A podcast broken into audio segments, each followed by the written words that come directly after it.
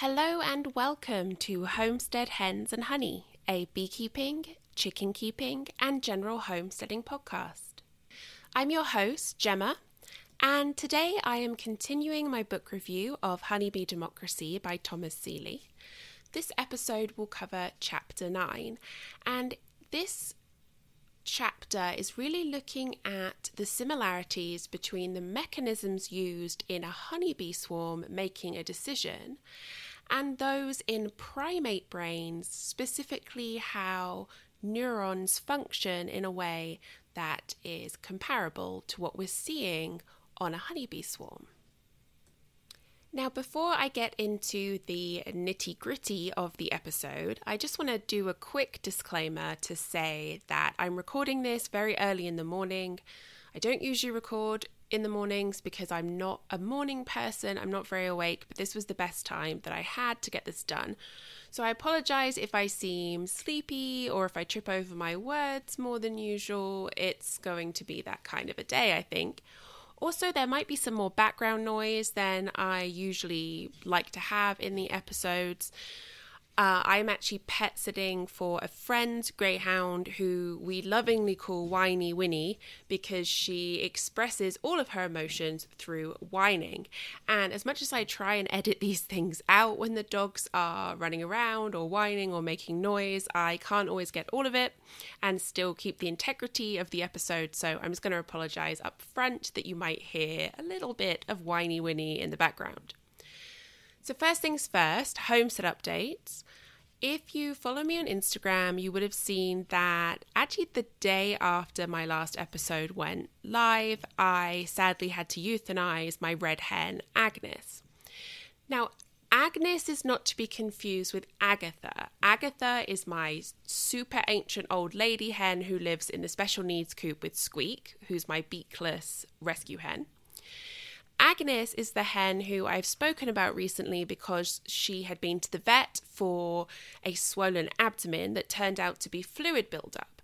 I had been concerned that she was an internal egg layer and that she'd have to be euthanized, but it turned out this fluid was mostly clear. There was no sign of her laying into her abdominal cavity. So, in response, we did a course of strong antibiotics, we did a course of anti inflammatories, and at the end of those, she went back out to her flock, who she had missed very much. In the last episode, I spoke about how I was coming to terms with the fact that she wasn't 100% still, but she just seemed so happy to be with her flock, to be with her rooster, that I was going to just let nature take its course. It occurred to me that she is possibly a very old chicken. I don't know the age of a lot of my girls because of how I came to get them. So I decided that, you know, she's old, she's going to take things at her own pace, and I would just let things go on as normal. And I did just that. And she was doing well until the Friday after my last episode. I found her in the coop, lying on her side, very, very weak, clearly dying. And she was in such a bad way that we decided the kindest thing to do would be to euthanize her at home instead of dragging her out to the vet. So, if you have ever had to look up methods of euthanasia for chickens, you will find that the most recommended method is called cervical dislocation. This is a humane method of euthanasia and it involves basically disconnecting the skull from the spinal cord, and in doing so, very quickly ending the animal's life. Now, when I was reading about spinal dislocation, I knew I couldn't do it. I have a very strong reaction to certain sounds, and I knew this would be one that would make me basically throw up. And so I spoke to my husband, and he said that he would be willing to do it. So he did. And it was interesting because I have spoken to him before about euthanizing the chickens at home, and I had got the impression that he was too emotionally connected to them to do it.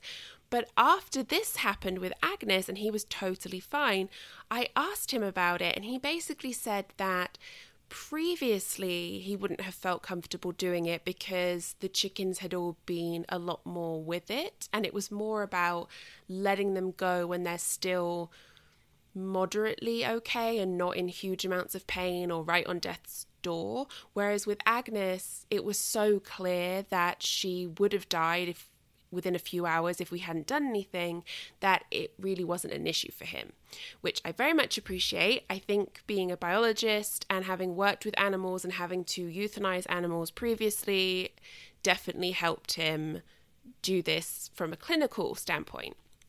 Now, once Agnes had passed, I did perform a necropsy, and basically, it was heart failure. So, what was interesting is I went into her abdominal cavity, and I'll be honest, this wasn't my finest necropsy. I somehow didn't parcel out her reproductive system or her lungs, but basically, what happened was that I pulled out her digestive system first. And the first thing I noticed was that her crop was huge, like quite distended and filled with food but there was no sign of a blockage, there was no sign of infection or a constriction of the um, sphincter that leads into the rest of her digestive system. And looking at her digestive system, it was processing food and she had been pooping. Um, so I think what I basically came to realize was that her digestive system was very, very slowly processing food. And in response, she was consuming more and more because she was still hungry. And it was just building up in her crop and it just wasn't moving through fast enough. And in response, her crop became quite large and distended. That wasn't the cause of death. The cause of death was when I finally found her heart. And I will be honest, it took me a little while. And part of the reason why is because it was so small. Uh, much smaller than I've seen in other chickens. It was very pale and it was very soft. Now, if any of you have ever had the experience of handling a chicken heart, you'll know that it is firm. Um, it's not hard, but it's firm because it's muscular, right? Well, hers wasn't at all. It was very, very soft, almost floppy. And so I think what's been happening here is a slow case of her heart coming to fail. And in response, due to lack of, you know, good blood supply moving through the rest of her body, her digestive system had slowed down. And really, what finished her off was just the fact that her heart just couldn't go on anymore. Oh, her I just thought of that song, My Heart Goes On, and I was like, this is so inappropriate. Anyway, um, yeah, so heart failure. Now, what's interesting about this is that usually in chickens, and you might remember that I talked about ascites, water belly, which is also caused by heart failure. Usually, what you see is an enlarged heart because as the heart is struggling to pump more blood around the body, it is working harder, and in response, the muscle starts to build up, and eventually, you have this very large muscular heart that still isn't correcting the problem. And eventually, the heart just fails, and that's what kills the chicken. This is most commonly seen in meat birds. Now, when I t- took her to the vet, we did an x ray specifically looking at things like the size of her heart and her kidneys and her liver, and everything seemed normal or within normal range. And that's probably why we missed it because, you know, the vet and I were looking for an enlarged heart, and instead we see sort of a heart on the smaller side, but no real signs that it was struggling at that time. So that's Agnes. She did pass away we now know what the cause was. And I'll be honest that as much as I was sad to let her go, this was not a very emotionally draining passing for me because I had seen it coming for a while and I had made the decision to let nature run its course with her so that she could be with her flock as long as she wasn't in pain, and there was no sign that she was. And I really just feel that, you know, she lived her best little chicken life here. She had the adventure to my neighbour's yard, which I talked about in my last episode. And I really like to think that she did that because she knew it was her last chance to go out and meet those chickens, and she was going to do it. And having done that, she was ready and she passed away. So, RIP Agnes, you were a good little hen and you'll be missed. Speaking of my hens, one of my ginger hens, not long after we lost Agnes, was looking really unhappy, sort of just sitting away from the rest of the flock, looking kind of grumpy and tired. And so I scooped her up to check on her, and I basically found what looked at first like adult pasty butt. Now, pasty butt, for anyone not familiar, is a condition you see with chicks. Um, usually, what happens is that the little chick has uh, soft feces and they get stuck in the fluffy feathers around their vent. And as as a result of them getting stuck, uh, it can actually seal the vent and then they're unable to pass further feces and it builds up inside them and it can kill them and it can kill them quite quickly. So when you have a chick or chicks, you always need to check their little tushies. So I'm looking at this hen and I'm like, well, there's no way an adult hen has pasty butt. And so a closer inspection showed that she had lice. Ugh, I just can't seem to get rid of these darn lice and the eggs had built up around the feathers in her vent and in around her vent and in response the feces had got stuck on this egg and everything had built up and it was basically pulling on the skin there and there were signs of inflammation. So i washed everything away i removed the eggs i um, gently kind of cleansed her vent area, dusted her with diatomaceous earth to try and address the rest of the lice issue, and then used sort of a simple salve on the, the sort of sore skin around her vent. Almost immediately, she seemed to feel so much better. She started eating, um, she was running around grabbing snacks that I brought out, and since then, she's been a normal, happy, active chicken. And I'm very frustrated because I just feel like no matter what I do, I can't seem to stop these lice from being such an issue.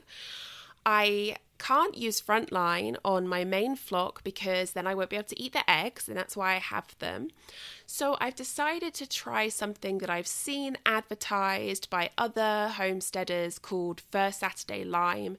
It's supposed to be a safe form of treatment to deal with things like lice.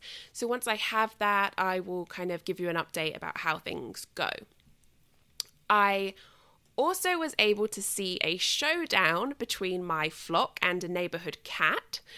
Uh, no one was harmed. There was no signs of aggression. It was actually very interesting. I sort of stumbled upon the encounter, and the cat and the chickens were just sort of staring at each other, looking completely bemused. I don't think anyone knew what to do. The rooster was there, he was alert, but he wasn't attacking. And the cat wasn't either. In fact, she seemed as if she had no idea how she got there. She didn't know what to think about these birds that were as big as she was. And when she saw me, she ended up running away. So it was a non issue. But uh, yeah, she was a beautiful cat, clearly someone's very loved pet, and had no frame of reference for what she had seemed to stumble upon. So that makes me feel a little better about the cats that I've seen roaming around here. Hopefully, they'll all be equally bemused. And honestly, if they come upon the flock when my rooster is there, I know that he'll take care of them. So, over the past two weeks, uh, spring has definitely arrived here in Northeast Ohio. We have had some absolutely glorious weather, even going into the 80s, which is very uncommon for this time of year. And I've been making the most of it. I've been outside whenever possible, clearing up the garden beds. I repaired the side path and the backyard path from when I had to dig up some plumbing pipes. I've started attacking the weeds on that one bed that I just ignored for over a year. So it's been completely overrun by like creeping ivy, all kinds of terrible weeds. I've started clearing it. It's a lot of work. I do it all by hand, but slowly but surely I'm, I'm making some ground there.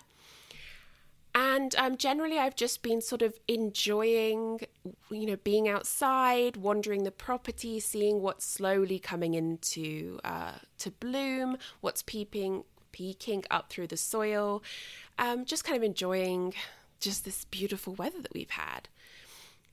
Um, during one of my little wanders and sort of gazing at everything, I saw a groundhog at the very back of the property.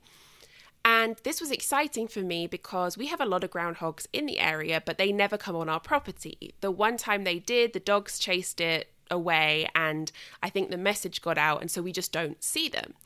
Well, this guy is on the very back of my property, technically on my neighbor's land, and there's a big pile of old it looks like slabs of cement that had been broken and just piled up and it's become all overgrown over time. And it's right up next to our vernal pool or what I call the swamp.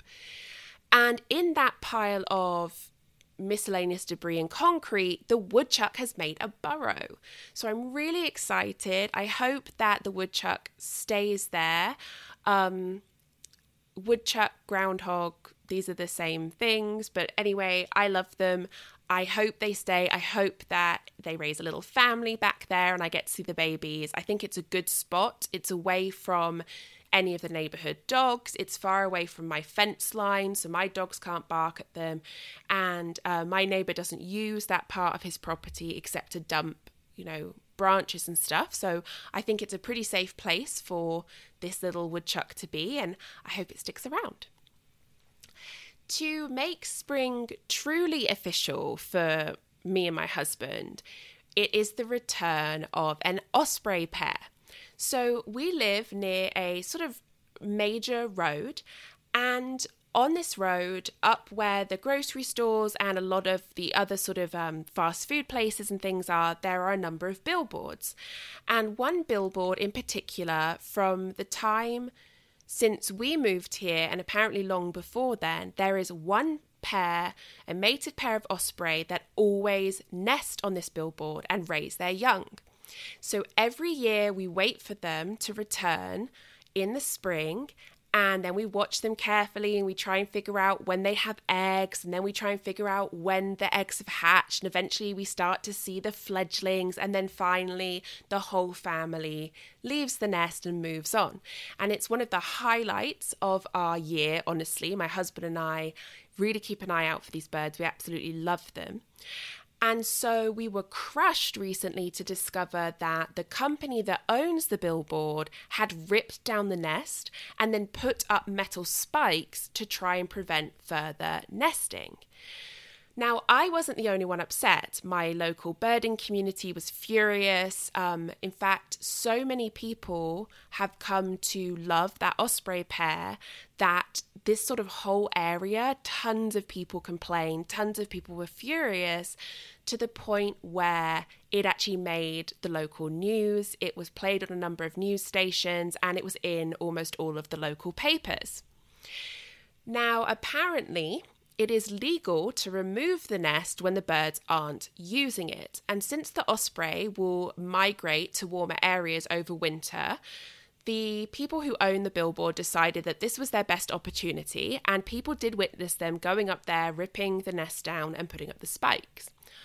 Well, bad news for the advertising company because not only did they get a lot of bad press about their behaviour, but the osprey simply used the metal spikes to help them rebuild a new nest. And so, right now, I am pleased to say that our beloved osprey pair are building a great big ginormous nest up there, and it looks like they will be raising their young there once again.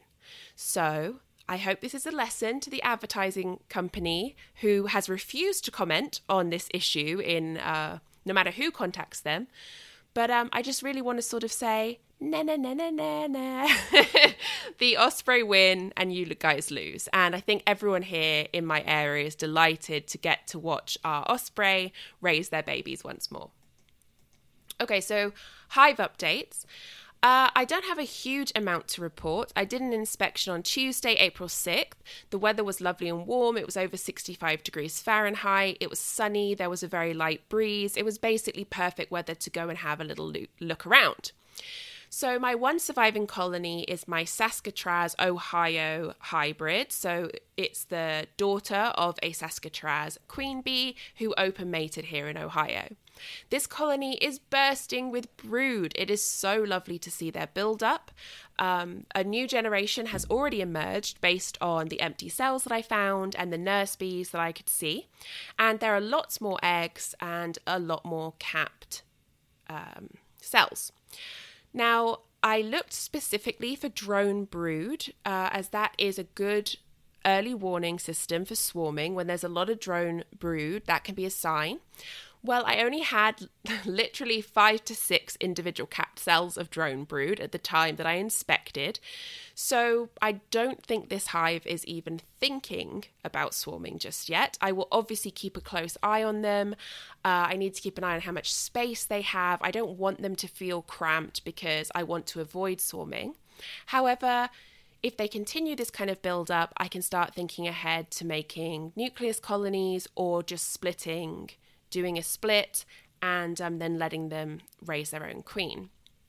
Now, previously, I had gone out and given them a deep box filled with honey frames that had come from my deceased colonies that had been frozen and then thawed. And I gave them such a huge amount of honey because I wanted to make sure that they had enough food to get them through the cooler nights that we've had and any potential cold snaps. Because, as I said, this really warm weather is not common for this time of year. And I am surprised to say that they haven't really used much of the honey. They apparently had enough left over from their winter that they've been consuming that first. So I might have to take some of those frames away and replace them with um, empty frames for more brood rearing. I guess watch this space. I'm going to be keeping a close eye on it. I did end up removing the hive wrap and the moisture box, but I have left the feeder on for the time being. Um, I'll likely remove it at the next inspection, which, if the weather is good, will be tomorrow, but otherwise later in the week. I do want them to eat the honey, really, but the feeder also has some additional pollen, and I just want to make sure at this time of year where they're working so hard to raise up their brood that they have enough. My next inspection, well, probably within a couple of weeks, um, I plan on doing a mite check as well. I want to just make sure that the oxalic acid treatment that I have done previously um, did the trick. One last sort of bit of hive news, I suppose, is that um, I was contacted by a high school student who was doing a project on pollinators and had been given my name as someone to talk to and maybe who would let them film my colony.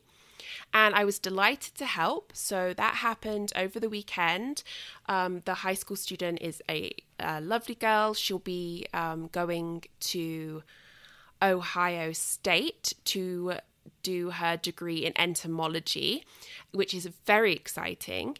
Um, she brought her dad, who also is a scientist. He um, works with, uh, oh, I'm trying to remember, I think amphibians sort of in the wild. But anyway, so nice. Um, it went really well. I loved getting to um, show her like the inner workings of the hive. We found the queen. We saw lots of brood, lots of pollen. I think overall it was a really good experience, and um, I was just happy to help. So that was a nice little positive thing to do over the weekend. All right, so now here we are. We're at chapter nine of Honeybee Democracy, and this chapter is entitled Swarm as Cognitive Entity. It opens with a quote I'm a systems neurobiologist who studies how the three pounds of goo we call a human brain makes decisions. And that is by William Newsome in 2008. Now, before I get into this chapter, I want to just give a quick disclaimer. So, I did struggle a little bit with chapter nine. Um, I think it's clear that I will never be a neurobiologist because all of the information on neurons was honestly a little boring for me, um, which I'm not too proud to admit. I also found this chapter to have especially dry language, so I sometimes struggle to condense things down into what I consider to be an accessible format. So, all this is just to say that any errors in this chapter are entirely my own. Um, and there might be a few things that are lost in translation a little bit. So I do highly recommend that you read this chapter yourself to fully grasp the material covered. Uh, I would like to think that I've done a pretty decent job of explaining things, but obviously it's always best to return to the actual source material. With that said, let's crack on. So far in this book, we've looked at how honeybee swarms decide where to set up their new home. Each mechanism of this house hunting process has been identified and discussed in the previous chapters. And now Seeley invites us to step back from the detailed analysis and instead consider what's been learned about the general features of a swarm as a decision making system. In doing this, we can see comparisons of the mechanisms used by swarms to those of primate brains. Both seemingly disparate systems have been shaped by natural selection to efficiently collect information and act on it in a manner that benefits the whole. Just as individual bees within a swarm have limited information, so do the neurons within primate brains. In other words, to quote Seeley, the decision making process is broadly diffused among an ensemble of relatively simple information processing units. This next section is called Conceptual Framework for Decision Making. Neuroscientists study monkeys, using them as a kind of human surrogate to dig deeper into the mystery of the human brain. The example of note for this chapter involves investigating a monkey brain while the monkey receives visual stimuli and then needs to make a decision. A monkey is placed before a screen with dots moving around on it. Some of the dots move right and some are moving to the left. The monkey has been trained to focus his eyes in the direction that has the most dots moving toward it. While the monkey is gazing at this screen, its eye movements are being tracked while the scientists also record the neural activity. This has allowed neuroscientists to identify the neural processes involved in this particular decision making task, whether the monkey looks left or right. When a decision is to be made, the starting point within the monkey's brain is the middle temporal, or MT, area of the brain, which processes sensory information about the motions witnessed. Each of these MT neurons have a receptive field that corresponds to a specific portion of the monkey's visual field, and each is sensitive to a particular direction of movement. So an MT neuron fires when it detects movement in one direction, but it would remain passive, it would not fire, if motion occurred in the opposite direction. Working together, MT neurons provide information on the strength of rightward and leftward motion throughout the full visual field. Next in the process, the lateral intraparietal or LIP area of the brain comes into play. These neurons receive input from the MT neurons and are organized into direction specific integrators. What this means is that if a monkey is shown a display with rightward moving dots, the LIP neurons that act as rightward motion integrators will fire, and their firing rate will increase in relation to the stimulus strength. So, more rightward moving dots will cause more rightward LIP neurons to fire. Crucially, the various integrators corresponding to different motion directions are mutually inhibitory. This means that stimulus strength is the key. Even if the firing rates of LIP neurons associated with rightward and leftward motion increase at the same rate, only those with the strongest stimulus will continue to increase their firing rate, while the weaker will start to decrease. This assists in the monkey discriminating between simultaneous right and left movement of visual objects. The activity of these integrators eventually reaches a threshold, and that results in a decision being made. So, a monkey exposed to a mix of dots moving in multiple directions can choose the direction in which most of the dots move and then choose to focus its eyes in that direction. You might already be seeing the similarities in this process and that of the decision making of a swarm, but let's look at that a little more closely. This next section is called the sensory transformation in a swarm. We know that scout bees fly for several kilometres in all directions to look for prospective nest sites, and that should a desirable nest cavity be found, she will return to the swarm cluster and report her finding through her waggle dance. The strength or number of dance circuits of her dance indicates the quality of the found site, with high dance circuits indicating high quality. We know that each scout acts as a site specific sensory unit, reporting on just one nest site at a time. much like the MT neurons that report on just a section of the visual field. The display of bee dances can be thought of as the swarm's sensory representation of the landscape of potential nest sites, just as the MT neuron firings form a sensory representation of visual stimuli in the monkey's brain. Seeley identifies several ways in which scout bees build their swarm's sensory information.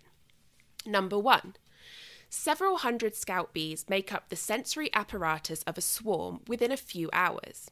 These intrepid explorers can gather a wealth of information on potential nest sites. Scouts can discover, inspect, and report on almost a dozen sites in just one afternoon. Number two, Scouts collect information over several hours and even several days. A long period of discovery and information acquisition means that a swarm collects a larger and therefore more reliable amount of information. Number three, each scout makes an independent evaluation of a site. We know that the majority of scouts that report on a site were actually recruited to it. A recruited scout will first inspect the site, and she will then decide how strongly she will dance for it, depending on how high quality she found it to be. This individual inspection means that a reporting error can be corrected. A scout who dances strongly for a poor site will be quickly overruled by recruited scouts who find her location poor and then choose not to dance for it.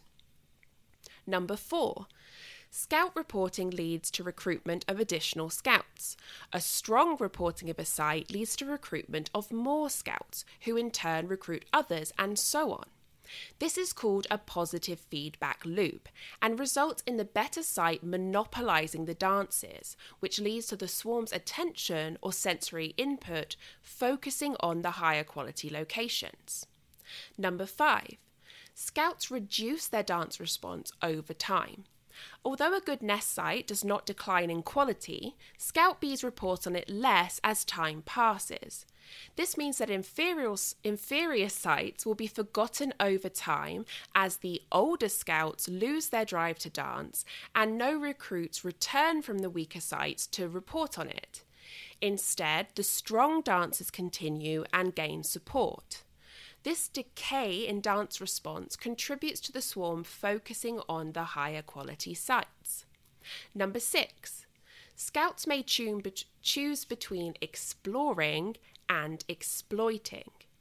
So it's not known at this time for sure, but it's entirely possible that scouts choose between exploring unknown sites versus exploiting known sites, and they could do so by sensing the abundance of dancers on the swarm. This would function as a kind of regulation of sensory input increasing exploration when the swarm has little information or few dancers, and then decreasing when abundance of information has been gleaned, when there are many dancers dancing for many sites.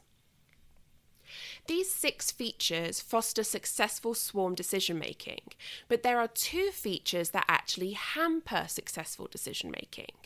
First, scouts make reports individually at varied times. For instance, depending on the time of discovery, most dancers at the swarm could be for a poor site because a better location has yet to be found and recruited for. In this instance, just because many scouts are dancing does not mean the site found is of high quality.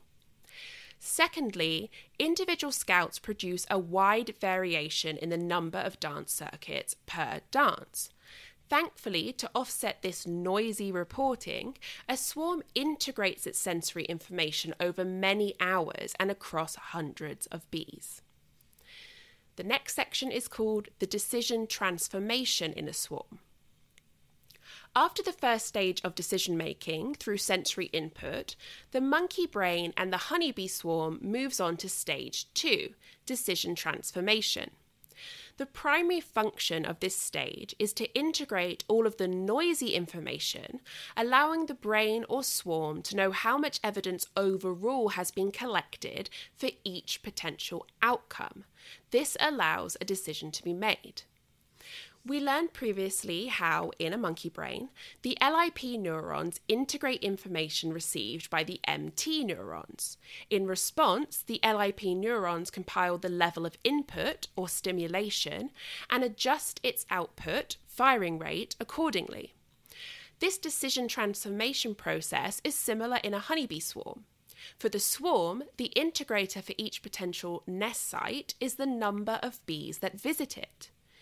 We have learned how a scout's dance strength recruits more scouts to it, and how these new scouts will then dance for a site found acceptable, with the strength of their dance indicating their perception of site quality.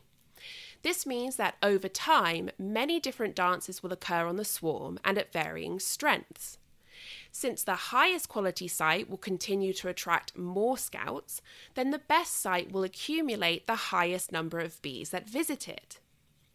Previously, it was mentioned how the integrators in monkey brains are mutually inhibitory. As evidence builds in one integrator, it inhibits the accumulation of evidence in all other integrators. Similarly, with honeybee swarms, the fast rise of bees visiting the higher quality site is accompanied by a decline of bees at all other sites. In this case, inhibition is due to the finite pool of uncommitted scout bees that can be recruited to support a found site. If the recruits were originally visiting a poor site, when they retire from visiting and dancing, as we've learned that all scouts eventually do, and re enter the neutral recruit pool, they are more likely to be recruited to a better site whose dances have continued to grow over time. An additional shared design of integrators in monkey brains and honeybee swarms is that collection of evidence in any integrator will decline over time if no new evidence is collected. Think of the integrators as being leaky. Without a continuous influx of information, all the previously collected input will leak out of it. This same mechanism is seen in the way a scout bee's drive to visit and dance for sites will decline and then eventually cease over time. So, why might this be the case? Well, several models developed by mathematical psychologists have found that this mechanism enables a decision making system to update itself should the situation change and a new alternative is discovered. This mechanism also results in lengthening the time period in which evidence is collected, preventing fast mistakes. And Seeley sees the same function in his honeybee swarms. Working with Kevin Passino once more, the two men designed a mathematical model of the nest site selection process of a swarm. This model simulated the activity of 100 scout bees presented with six nest sites that varied in quality. Each simulated scout was equipped with all the known behaviour of scout bees. And they originally tested the model and then compared the results to those seen when observing natural swarms. It worked beautifully, with the model system replicating real world examples. Then they modified the model to include scout bees who behaved slightly differently from their real world counterparts. For instance, they modified the dance decay rate of the scout bees. Real scouts reduce their dance strength by 15 dance circuits per trip on average. However, in their model system, they tweaked it to see what would happen if the decay rate was raised to 35 circuits per trip and then lowered to 5 circuits per trip. At the lowered decay rate, which caused the scouts to dance for longer, the model swarms made faster but less accurate decisions. Their decision making was poor because the information received was lingering for longer, meaning that a poor site discovered early would have more support than a good site discovered much later in the process. At the increased decay rate, the swarm decision making process was much slower but had a high degree of accuracy. It took the swarm a long time to decide because even the best sites had scouts that would stop visiting more rapidly, causing a longer time to reach the informa- information threshold needed to make a decision the decision was more accurate because the threshold would eventually be received as normal, just at a much slower rate. Looking at these results, we can see that the dance decay rate witnessed in a natural swarm is a good balance of speed and accuracy. So now we move on to the section entitled The Action Transformation in a Swarm. The final stage of any decision making process is the act of making the decision itself, selecting a single response to the options at hand. In monkey brains, when making eye movement decisions, and in a honeybee swarm choosing its new nest site, a response occurs when just one of the integrators reaches a threshold level. This usually results in a good decision because, to quote Seeley, the relative level of evidence in each alternative's integrator normally reflects the relative strength or quality of each alternative. In Chapter 7, we learned how a honeybee swarm senses when a threshold level has been reached through quorum sensing. Once a quorum has been sensed, the scout bees begin to stimulate the swarm to prepare for flight via worker piping. The beauty of this method is that even if some scouts are still reporting for losing sites, the activity of the bees preparing for flight will drown out these potentially confusing messages, ensuring consensus for the chosen site is reached. Quorum size is a key component in the accuracy of this decision making system, as demonstrated when Seeley modified his mathematical swarm simulation once more. If he adjusted the number lower than the natural model of about 15 bees at a nest site simultaneously, his model swarms made fast, poor decisions. Adjusting it upward resulted in slower and only slightly more accurate decisions. Once again, the natural system seems to have found a good balance between speed and accuracy when making a decision. And this makes sense if we consider how natural selection has honed this process to one that offers the greatest chance of success, as the swarm has just this one chance to succeed. Seeley notes, however, that it is possible that the quorum number could be lowered in an emergency, such as extremely bad weather or the swarm being on the verge of starvation. This would allow a swarm to seek a new nest site much faster. Whether this is in fact the case, however, awaits further study. This next section is called Convergence on Optimal Design.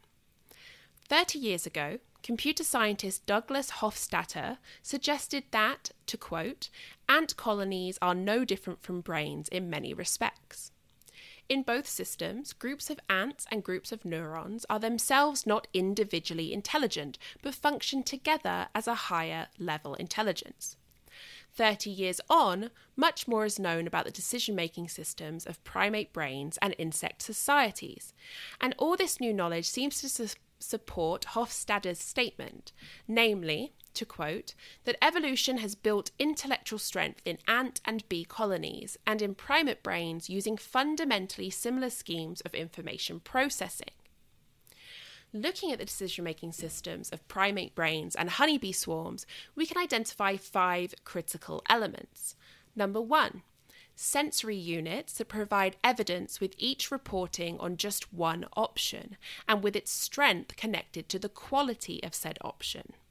Number two, integrator units that collect evidence provided by the sensory units, with each integrator collecting for just one option or possibility, such as nest site quality. Number three, mutual inhibition of the integrators, the growth of evidence in one suppresses the growth in all other integrators. Number four, leaky integrators. Growth of evidence requires continuing input. And number five, threshold sensing. The first integrator to reach the threshold wins, and a decision is made based on this integrator's evidence. Why might this kind of convergence have occurred? To quote Seeley, a strong possibility is that this striking similarity exists because this design is a means of implementing robust, efficient, and possibly even optimal decision making. Now, let's look at something called the Sequential Probability Ratio Test, or SPRT. This mathematical system implements the t- statistically optimal strategy for choosing between two alternatives by specifying when to stop integrating further evidence in order to achieve a given error rate. This minimizes the time needed to make a decision for any desired level of accuracy. Simply put, this test achieves the optimal balance between accuracy and speed when making a decision. A computer scientist at the University of Bristol in England, my alma mater, named James Marshall, worked with a team to examine theoretically how honeybee swarms might implement optimal decision making when faced with the choice of just two nest sites. Working on the premise that evidence for one alternative is also evidence against the other alternative, they posit that all evidence can be accumulated as a single total. This random walk model posits that evidence accumulation can be viewed as a random walk along a timeline, where evidence for one alternative increases the total, while evidence for the other alternative decreases it.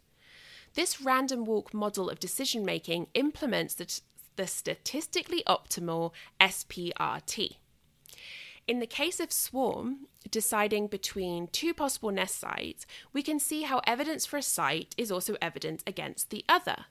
Seeley points out that further study is needed when examining this binary choice scenario in honeybee swarms.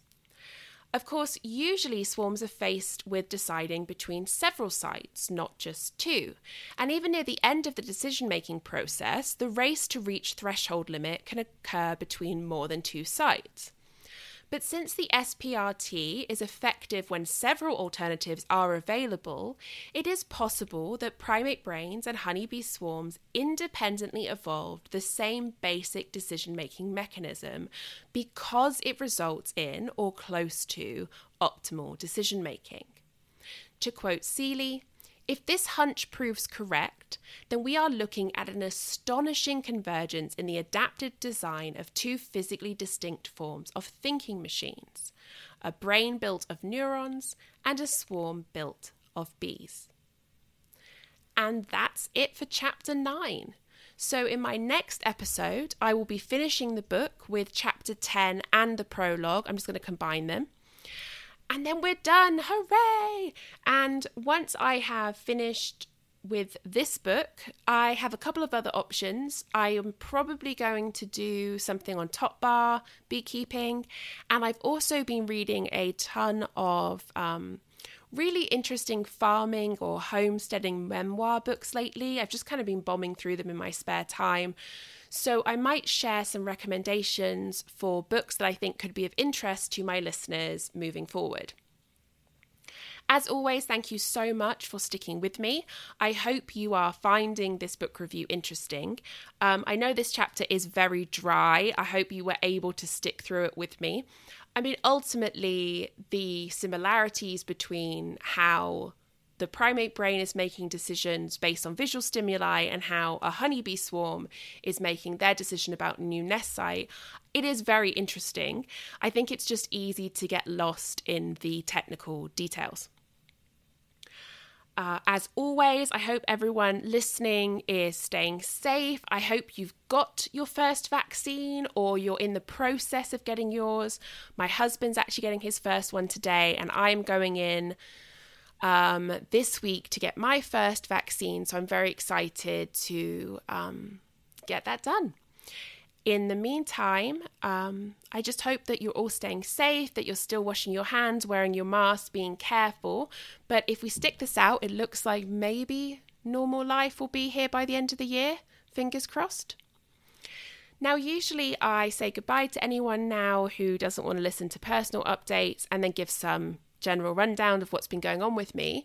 But honestly, I don't really have anything to report this week. So this is where I'm just going to leave you all. I'll say thank you so much for tuning in. Uh, please check me out on Instagram, Facebook, wherever you like to hang out. You're welcome to contact me there, and you can also email me with any questions, comments, or just to kind of have a chat. You can email me at homesteadhensandhoney, all one word, at gmail.com. So until next time, stay safe and hug your hens and then wash your hands. Thank you so much. Take care. Bye bye.